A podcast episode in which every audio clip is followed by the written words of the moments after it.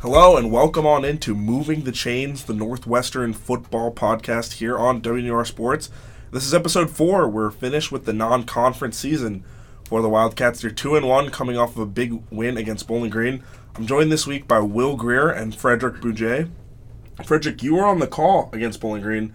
How are you doing today? I'm doing pretty good. It was very exciting to see such a big win and a very statement win. Uh, let's start with you. We're also joined by Will Greer. Will, Hello. Good to, good to have you here in the studio as always.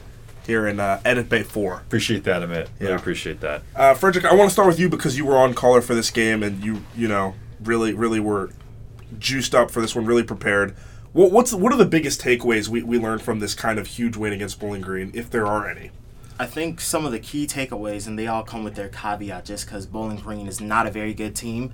But one of the big things is you can see what Clayton Thorson can do with a very clean pocket. You can see that on third downs and on any down, really, he looked to Garrett Dickerson a lot and he got a lot of touches, a lot of yards. And also, you see that they really need to establish that run game in order to get everything else going.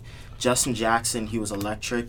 And when you can get Justin Jackson going, you allow the defense, you, you force the defense to really have to zone in on Justin Jackson and allow Clayton to have a lot more options.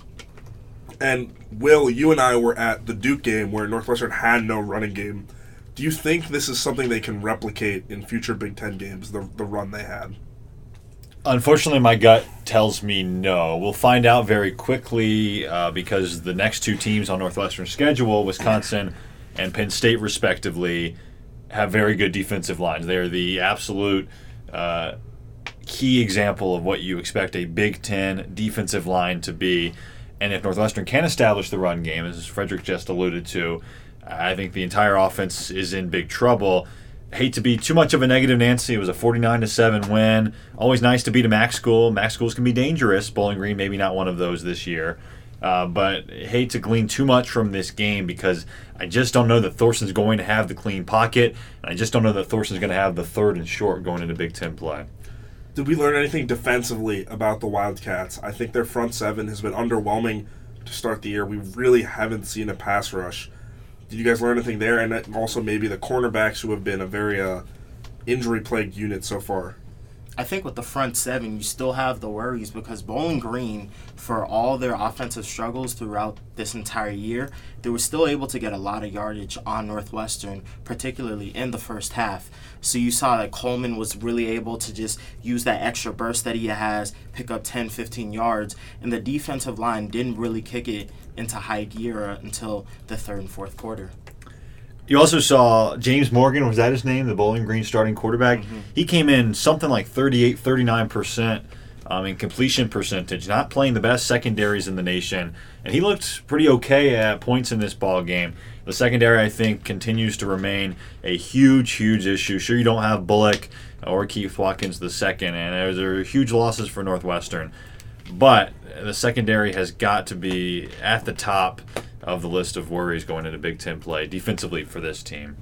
So asking you guys about Big Ten play, you know, what what are the key things Northwestern needs to improve? We talked about the defensive line, the offensive line, specifically players you need to see step up, or you know, schematic things that you guys have seen that just haven't been working. I think we're about to see if Clayton Thorson can throw outside of the pocket. Uh, at some point, you've got to move Thorson around. I mean, that is the solution to not having the best offensive line is getting your quarterback a little bit more mobile, which we know Thorson to be. You're gonna have to roll out. You're gonna have to be more creative in passing scenarios than Northwestern is currently being. And the first and ten run maybe shouldn't be in the playbook either because you're going up against better defensive lines. Maybe this becomes a pass first offense. And that can get dangerous.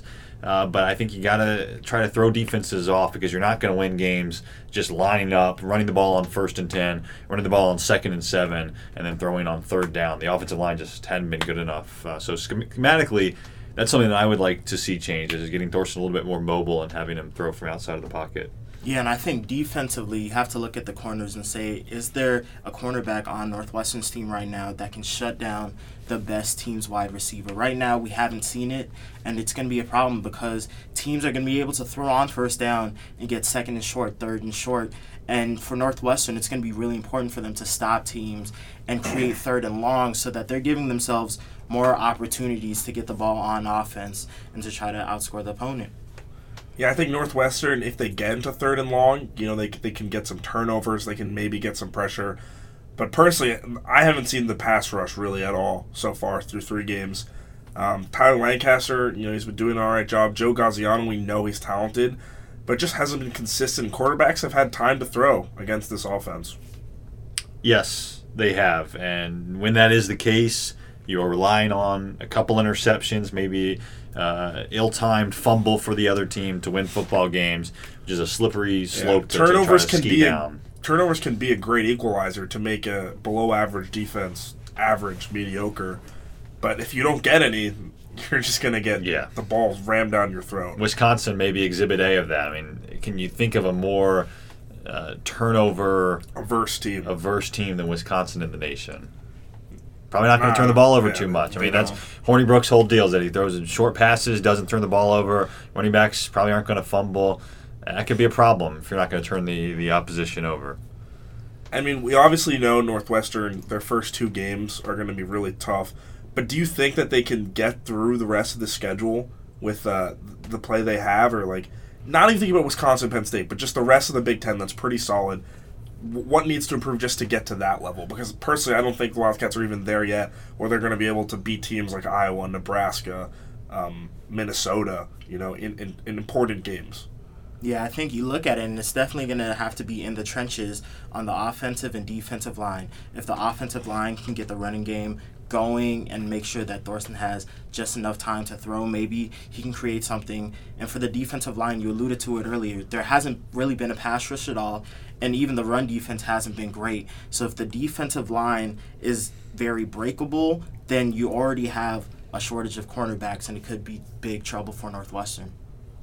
I think you nailed it, Amit. You nailed it with that analysis right there, Frederick. Uh, but in terms of a broader lens, a wider picture, these next two games, fingers crossed, an upset, but probably not going to happen. So you're looking at two and three. You're looking at zero and two in conference play if what you're asking is, can this team get to a bowl game facing Big Ten West competition week in, week out? Maybe not. I mean, the West is shaping up to be a better division than some prognosticators, myself included, thought it would be at the beginning of the year. Purdue is clearly much improved. Illinois, not great, but not a slouch either. Minnesota and Iowa appear to be maybe above mediocre. And Nebraska, in terms of being uh, maybe a worse team in the conference, they're pretty good. I mean, they're, they're for, okay, for capable team. of yeah. beating you, sure. Mm-hmm so I, I, don't know that the six wins are there on this schedule.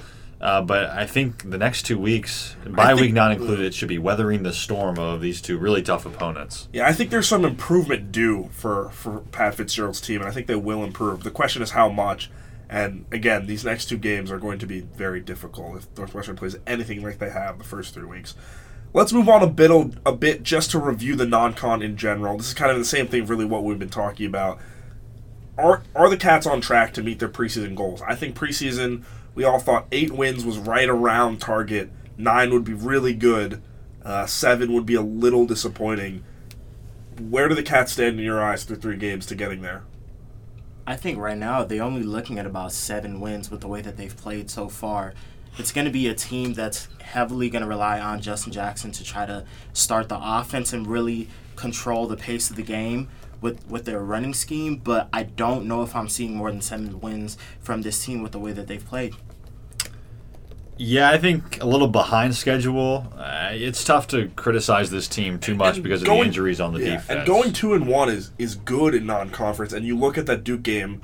I mean, you would at the beginning of the season you circle as a win, but Duke's obviously I think a little better than everyone thought. Right. And then it was on the road, and and you think about where Northwestern was, where Duke was. I think two and one is actually okay results wise. I think it's the performance that that's been the alarming part. Sure, mm-hmm. sure. But looking at the schedule, I count seven toss-up games after the Wisconsin and Penn State games. The final seven games of the season, Northwestern could win and Northwestern could lose. I don't think there's a sure win on those final seven. I don't think there's a sure loss either, though. Uh, so this team maybe could get to nine wins. I mean, if everything goes perfectly, I think best case you hope you win five out of those seven toss-up kind of games and maybe get to seven wins that way. Bowl game certainly within reach for this team after the non-con slate. It was really good not to lose that Nevada game, uh, but I think a little behind schedule might be fair to say of this team through three games. I would say Might be critical. I, I think so, and I think the team would say that too. They're not where they need to be. They need to be sharper. Fitz has been saying a lot in his press conferences. We need to coach the fundamentals. I mean, that's something you expect to hear after one week, maybe two. You know, three weeks in, you don't want to be hearing that from your head coach. Um, I think the staff will get this team in shape and yeah, at the right level, but it might be too little, too late. That's the question for me: is whether those toss-ups can be tilted in Northwestern's favor. Anything else to add about the non-conference that you guys have seen? You know, how are you guys just feeling? I feel like the mood around this team, the way we've been talking, it's just so shifted from the beginning of the year. There was a lot of optimism about this team. Yeah, you lose by 24 points to a team you've beaten the last two years, and uh, some criticism starts to, to funnel in. There's no good way to, to sugarcoat that ball game, and I think we're fairly a little critical of the team and a little, uh, what's the opposite of optimistic? Pessimistic. Thank you. We're a little pessimistic at this point of the year, three games in. And because of all those toss up games on the horizon, I think it's fair to say we don't really know what to expect going forward in terms of this team's record and how it's all going to shake out. Yeah, and you look at the performance against Nevada, a team that the year before was giving up 300 yards on the ground a game, and Justin Jackson can barely clip the 100 mark. And you look at that combined with the defensive issues that the teams had, and you're not really confident going into the Big Ten season. Let's let's move on a little to the Big Ten, bouncing around. I know we're uh, we're gonna start still with the Northwestern frame before we look at the conference as a whole. How do you see that Big Ten West hierarchy shaping up? We've talked about it a little bit with those teams, but where does Northwestern fit in to the Big Ten West guys? I think that you look at the Cats, and they're definitely right after Wisconsin. It's a, basically a toss up in terms of which team is the second best team in the Big Ten West. As of right now, I would have Iowa just ahead of Northwestern. So putting the Cats right in that three slot, I think is where is a very solid placement, considering the fact that they haven't played well in all three of the games, but you see that there's a lot of talent on this team, and if that talent is able to translate into wins on the field, then you're looking at a second team, and if they get lucky against Wisconsin, then possibilities of a title. I'll put Northwestern four behind Wisconsin, Minnesota, and Iowa. Purdue, uh, jury's still out on Purdue. And maybe Purdue could be the fourth best team. I think Nebraska, Illinois are clearly the, the worst two teams in the Big Ten West. I think Iowa, Wisconsin are clearly the best two. Uh, Northwestern, Minnesota, and Purdue in any order, really, for me at this point, uh, at three, four, and five. I think Northwestern, if they get back to the expectations they had and they play well, could be a better team than Iowa. But as of now, certainly not the case. Iowa has looked good so far to start the season. And I think talent wise, Northwestern is a little better than Purdue and Minnesota. But they, I, I, so far, I would say they also haven't played that way. I think three or four is fair, and it's really how whatever you, you know, you what you want to, how much credit you want to give the Cats for their talent before the season versus interpreting what they've done so far. Um, I think that's fair. That's fair. Good, good analysis all around. Let's move on to the Big Ten as a whole. Any surprises from last week? I thought things kind of went as expected. Maybe Purdue really, really surprised us, or maybe Michigan surprised us with how flat they've been through three games. What do you guys think?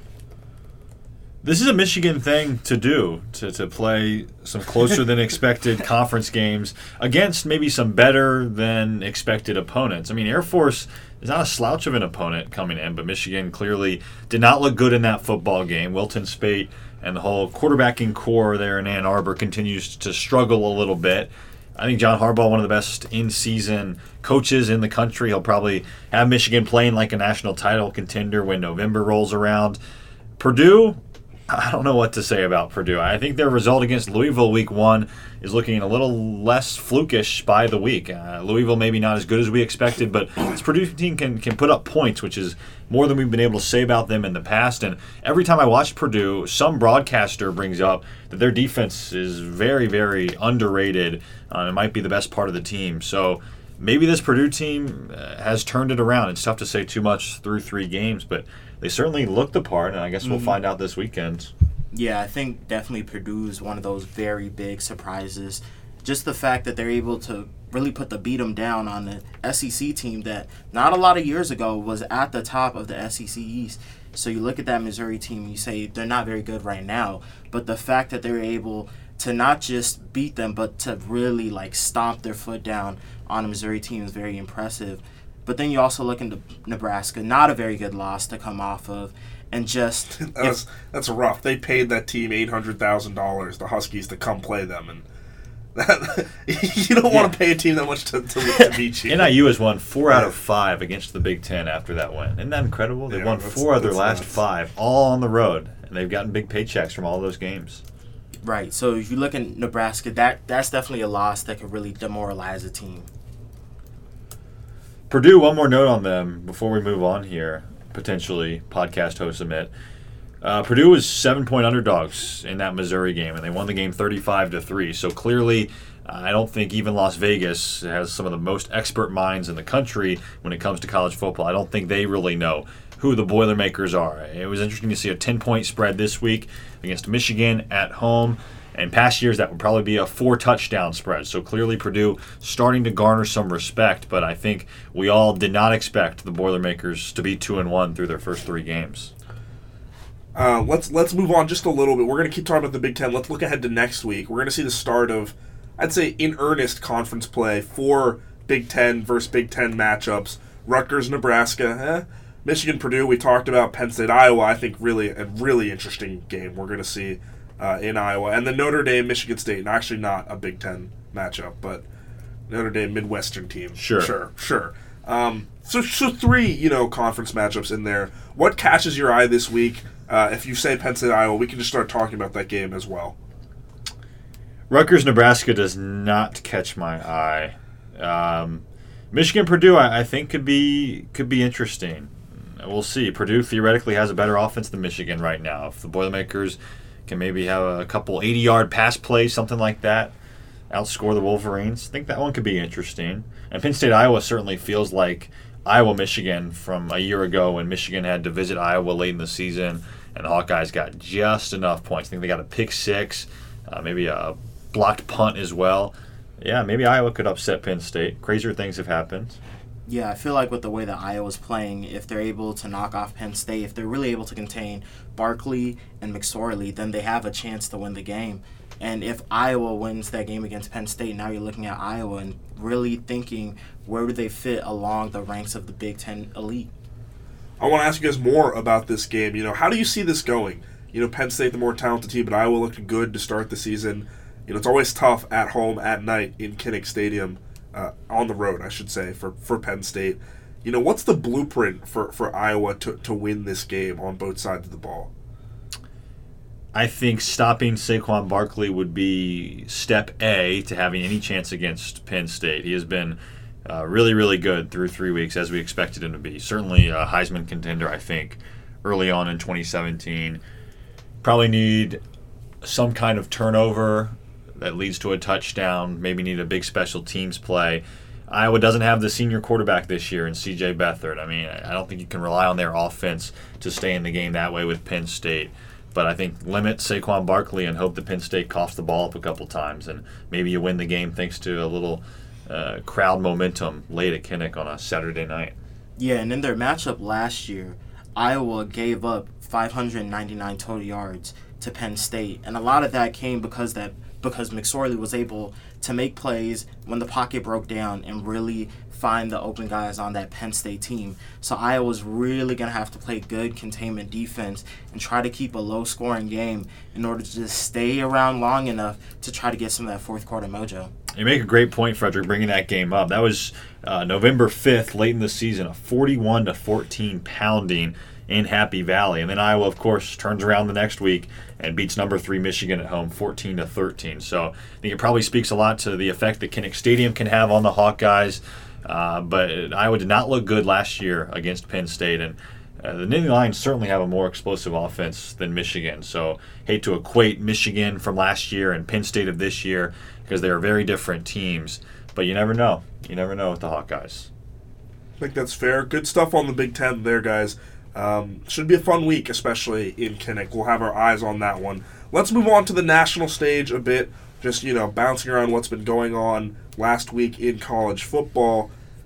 Uh, let's start with Stanford, LSU, UCLA, and Louisville. Four four games, I thought. Four ranked teams, all underperforming on the national stage. Albeit Louisville lost to Clemson, who I think is the second best team in the country. Which one of these teams are you the most worried about? Um, not necessarily the worst of these, but on their respective trajectories this season. Who who is ringing the most alarm bells for you guys? I think LSU was a pretty alarming loss. When's the last time LSU gave up 37 points uh, in a conference game like that? Watching the broadcast, the broadcasters were saying they never seen anything like that from LSU. The defense kind of gave up late in that game en route to giving up those 37 points. Uh, maybe we were all wrong on Mississippi State, who was unranked coming into the ball game, but for LSU, the 12th best team theoretically in the country, to lose that ball game by 30 points. If I told you before last week that Mississippi State was going to win that game by 30 points, what would you have said? I think that's a pretty alarming loss for LSU. Yeah, and I think that LSU definitely in a hole.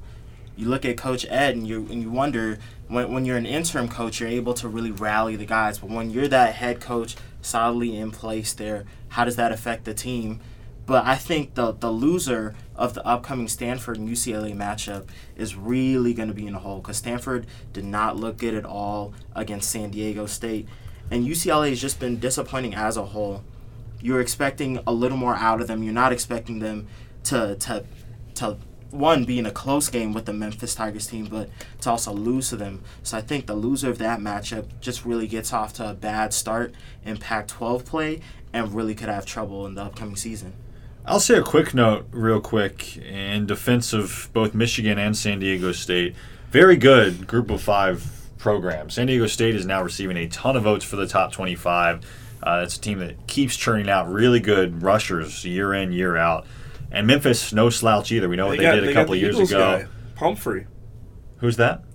Isn't he from there? Yeah, Pumphrey. Yeah. he was the leading Yeah, rusher sad- in the nation. he, he's yeah. injured for uh, for the Eagles, but big, big, big talent. Supposed to be like Darren Sproles esque. Yeah. And uh, he had yeah leading rusher in the nation. So just And Memphis has kept churning out passers. We know um, Broncos quarterback back up. Paxton. Paxton Lynch. Paxton Lynch. yeah, He's a. Memphis Tiger. Justin Fuente, who's now at Virginia Tech, is doing great things. Fuente's predecessor was a total Fuente disciple, the guy who's the head coach right now. They keep putting up points. So I don't think necessarily we worry too much about Pac 12 schools, Stanford and UCLA, because I think San Diego State and Memphis are better than we give them credit for.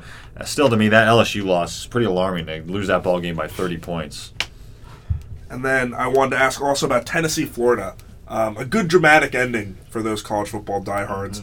Um, crazy hail mary to end the game. Uh, is Tennessee finally going to stop with their late game magic? Were they better than the scoreline showed? I thought they were actually very slow the entire game, but you know came back a bit at the end. And Florida, I think they they shouldn't have let Tennessee come back, but rightly rightly won that one. Tennessee gets an amazing amount of publicity for how mediocre of a school they are. I hate to not answer your question, but I don't really care about Tennessee. I think Butch Jones' days are numbered. Yeah. You just can't play games every week, and once you have to erase a 14 point deficit late, come back and win in overtime. It's not Yeah, happening. yeah. I don't Yeah. care about Tennessee, Florida. Mediocre SEC football. We treat it like it's a Super Bowl. It's mediocre SEC football. It wasn't very good football, and I also wonder how are you in a hail mary situation and you have two guys in single coverage like that? Really makes alarming, yeah. Absolutely no Yeah. sense to me. So if those are the types of coaching decisions that you're making, and you consistently see that Tennessee is having to get these come from behind victories, you really have to look at that coaching staff. And Fireable wonder, offense, yeah. I wonder when that that clock is going Fireball to start to tick. Yeah. Uh, let's move on a bit to next week's games. Not a great slate again for college football. We have Mississippi State, Georgia, TCU, Oklahoma State, and Cal, USC. Uh, both of you guys maybe pick one of these games. What's what's really caught your eye in this, and how do you think it's going to go? Um, I don't think Cal can upset USC. Oklahoma State, I'm kind of interested in Oklahoma State. We don't necessarily know how good they are uh, because their non-con schedule year in year out is is not exceedingly strong, but they've been able to put up points on just about everyone they've played thus far. And TCU under Gary Patterson, no doubt, sports a better defense than what the Pokes have seen thus far. So we'll see if Oklahoma State can continue their winning ways. They've been putting up like 55 points a game. I'm interested to see how their offense looks this week. Yeah, and I really want to see how USC looks coming into the season. Everybody was talking about Sam Darnold, how he's like the next great quarterback god, but USC hasn't really dominated any single team on their schedule so far, and they haven't played particularly impressive teams. So I wonder what USC is going to look like once they actually get into Pac-12 play and really progress through the season. I think that's fair. And then Mississippi State, Georgia. You know, maybe this game wouldn't have been exciting if Mississippi State didn't, you know, blow the tires off of LSU. I think this will be a good test for Mississippi State if they can keep rolling, if they're for real, or that LSU game was kind of just a one sided affair that got out of hand. Uh, moving on to the last segment of Moving the Chains, it's the lock of the week. Our fake sponsor, ADT, lock of the week. Lock your house, lock your pick. Been, been some break-ins the last few weeks, huh? Yeah, some, some burglars have you, been successful. Yeah, you get you can't let anyone steal steal the points, steal the picks from you guys. Uh, we'll recap WRN Station four two and one, a little less than ideal, but that's okay. Last week, Matt McHugh picked USC at minus fifteen over Texas. Uh, was not expecting the Longhorns to be back or not back. Uh, we'll see. I like to call them Schrodinger's Longhorns. They're both simultaneously in the state yeah. of being back and not back at the same time. And Jake Riepma, who I liked his pick a lot, Duke minus 14 over Baylor, turned out to be a push. Vegas had it just right on that one. So we're 4 2 and 1. Uh, you guys have the, the privilege of getting one pick this week to lock against the spread. I heard Will Grier has a bonus pick that is not listed on the list of games I, I have for you, but I'm really excited to hear that. Frederick, let's start with you. What's your lock of the week? I think that this week Michigan is really going to look to make a statement. Okay. They've had a lot of people talking about how the team's overrated, how they come out, they don't look very good. And I think that they're looking at that Purdue team and saying that team is not nearly as good as us and that they're going to try to definitely make a statement. So I'm going to lock in Michigan at minus 10.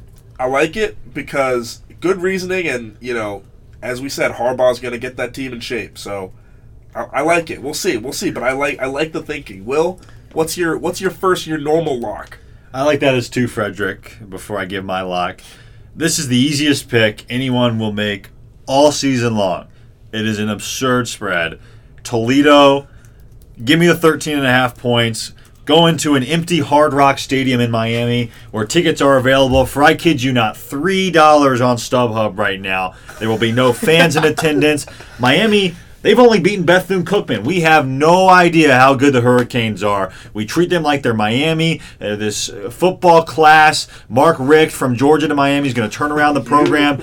All they've done is beat Bethune Cookman. We don't know how good they are. Meanwhile, Toledo preseason a team to beat in the Mid American Conference. They're already 3 0. They won a shootout last week with Tulsa, who's not a slouch out of uh, Conference USA. Give me Toledo getting 13 and a half points going on the road against Miami, who, by the way, has a short week going to Durham and Wallace Wade Stadium next Friday. Short week for the Hurricanes. Preseason favorite in the MAC, Toledo, getting 13 and a half points. Lock them in. Go Rockets.